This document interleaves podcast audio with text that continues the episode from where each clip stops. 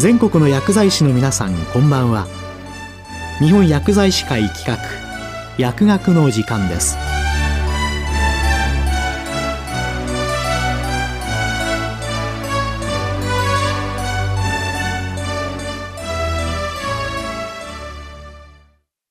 今日は禁煙治療を成功させる方法、特に基本的考え方、ドロップアウト、再喫煙、体重増加防止について、高野呼吸器内科クリニック院長、高野義久さんにお話いただきます。この放送は、マイクロソフト Teams を使用して収録しています。今日は禁煙治療を成功させる方法について、特に基本的考え方とドロップアウト、再喫煙、体重増加防止について解説させていただきます。禁煙外来の運用や禁煙補助薬については聖書をご参照ください。まず基本的考え方についてお話しします。喫煙の開始時期のほとんどは未成年の時です。喫煙を開始する危険因子として、親、友人及び有名人などロールモデルの喫煙、学業不振、親との関係不良、または一人親、タバコの入手しやすさ、問題解決能力の低さ、過度のダイエット、暴力などの高リスク行動が挙げられます。多くの保健指導者と育った環境が異なることも多いでしょう。指導者はこの違いを理解し、喫煙者と向き合うことが必要です。近年、健康の社会的決定要因という概念が取り上げられるようになりました。これは所得、学歴などの社会経済的状況、雇用形態、職種といった労働環境により、健康行動や健康に格差が生まれるという考え方です。人の健康には個人の問題だけではなく、社会的な要因も関係します。喫煙問題の根底にはこれらの問題があると思われます。通常人は全く合理的な判断をするわけではありません。決定する力の差、過去の経験、現状を変えたくないという感情が関わり、合理的判断は制限されてきます。これを限定合理性と言います。喫煙は体に悪く、お金もかかりますので、合理的に考えるとやめるのが得策ですが、実際はそうならないことをよく経験します。利用者にとっては、客観的に考え、合理的に判断ができることでも、喫煙者自身にとっての合理性は限定されていることを前提に、揺れる感情も理解しつつ治療に当たる必要があります。また、あらゆる治療の成功には信頼関係が重要です。信頼には理解と想像力が求められます。自分も同じ立場で生まれ、同じ場所で生活していたら、同じ境遇だったかもしれません。よく想像することで患者さんへの思いやりや共感が増すと思います。その結果、態度や話し方が変わり、信頼度が増すのです。より具体的な話をしたいと思います。禁煙治療において最後まで受診してもらうことはとても重要です。厚生労働省は禁煙治療開始後1年後の禁煙継続の割合を公表しています。禁煙継続率はニコチン依存症管理料の算定回数に大きく依存します。1回のみの受診では5%、2回は13%ですが、3回25、4回32、5回最後までの受診では47%と成績は向上していきます。禁煙治療は5回最後まで受診していただくことが成功の鍵です。ドロップアウトをせず最後まで受診していただくためのコツを考えたいと思います。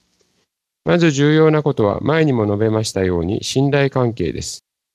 初診時は特に信頼を得ることに注力します。ここは安心して相談ができ、サポートをしてもらえるという雰囲気を作るようにします。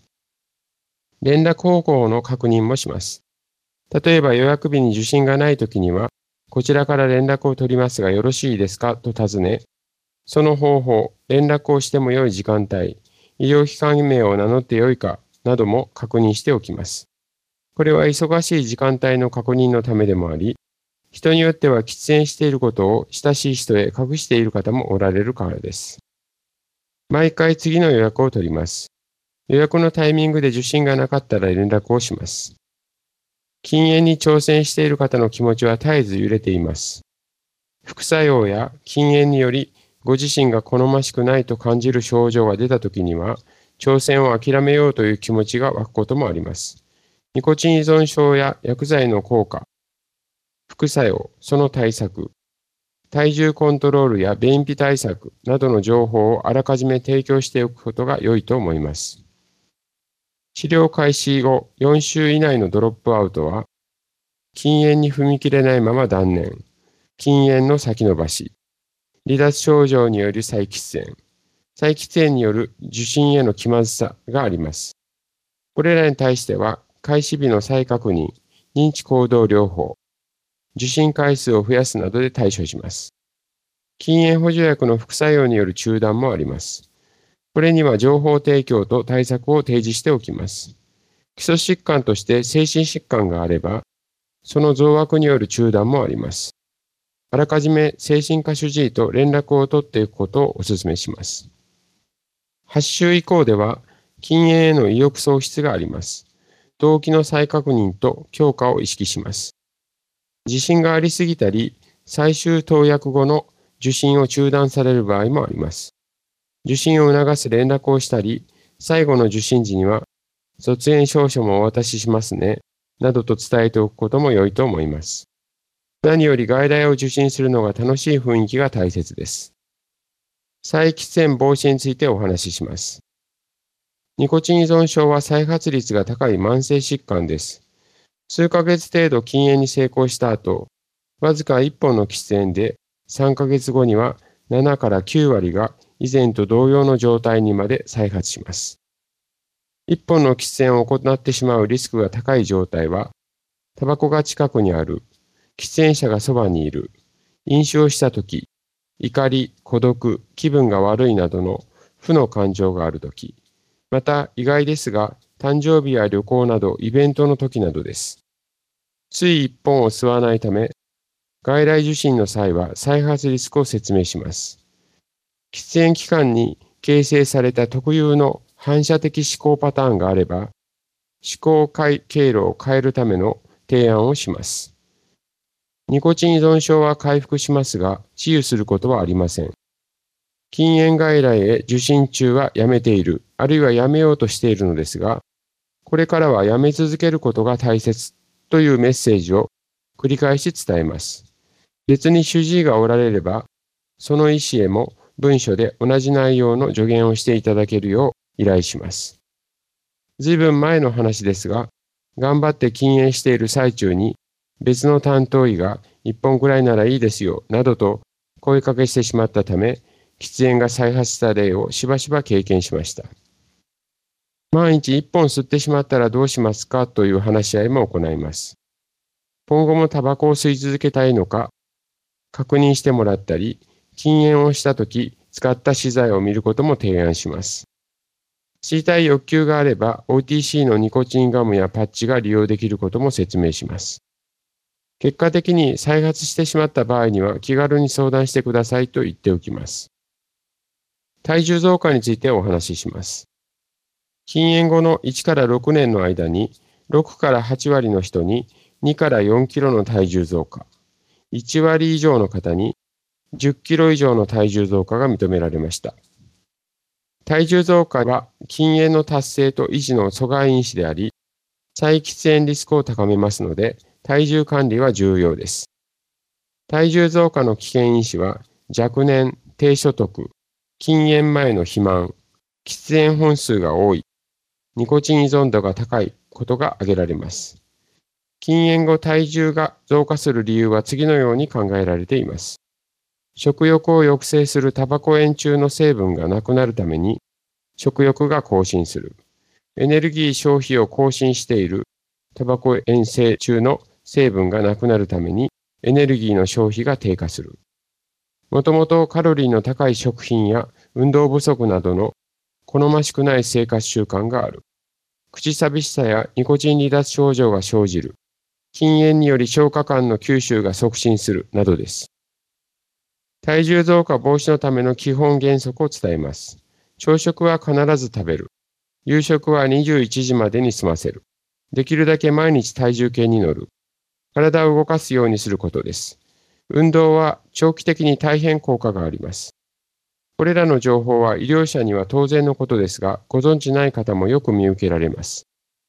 基本原則を伝え、日頃から実践してもらいます。食べ方は規則正しく、早食い、まとめ食い、どか食い、ながら食いは NG ですよ。食事の前に水を飲む野菜スープはおすすめと伝えます。炭水化物はできるだけ真っ白ではなく、色のついた雑穀などの穀類、野菜、根菜、椎茸、果物を積極的に食べます。避けたいものは菓子、甘いもの、麺類や菓子パン、ジュースなどです。食べたい誘惑があった場合のことも話し合います。深呼吸をする、他のことをする、水分や味付けをしていない純粋な炭酸水を飲むのは良いと思います。これらは実はニコチン離脱症状を軽減するときにも行う代償行動です。空腹時に代わりに食べるものとして野菜スティック、こんにゃく、カロリーオフ製品、ミントタブレットの提案も良いと思います。最後に信頼を得るために重要なことを繰り返します。よく話を聞く。相手の状況を想像し気持ちを確かめる。意向を確認することです。他の医療関係者や家族も含め、協力可能な人がいれば、声かけの支援など協力を依頼します。多職種連携においては、関係者が参加し、クリニカルパスをあらかじめ作っておき、共通の資材を利用します。一般社団法人熊本禁煙推進フォーラムでは、このような場面で利用できる様々な資材を作成し、ウェブサイトで公開していますので、皆様のニーズに合うものをご利用いただけます。禁煙資料館という言葉で検索していただければアクセスできると思います。今日は禁煙治療を成功させる方法、特に基本的考え方、ドロップアウト、再喫煙、体重増加防止について、高野呼吸器内科クリニック院長、高野義久さんにお話いただきました。この放送は、マイクロソフト Teams を使用して収録しました。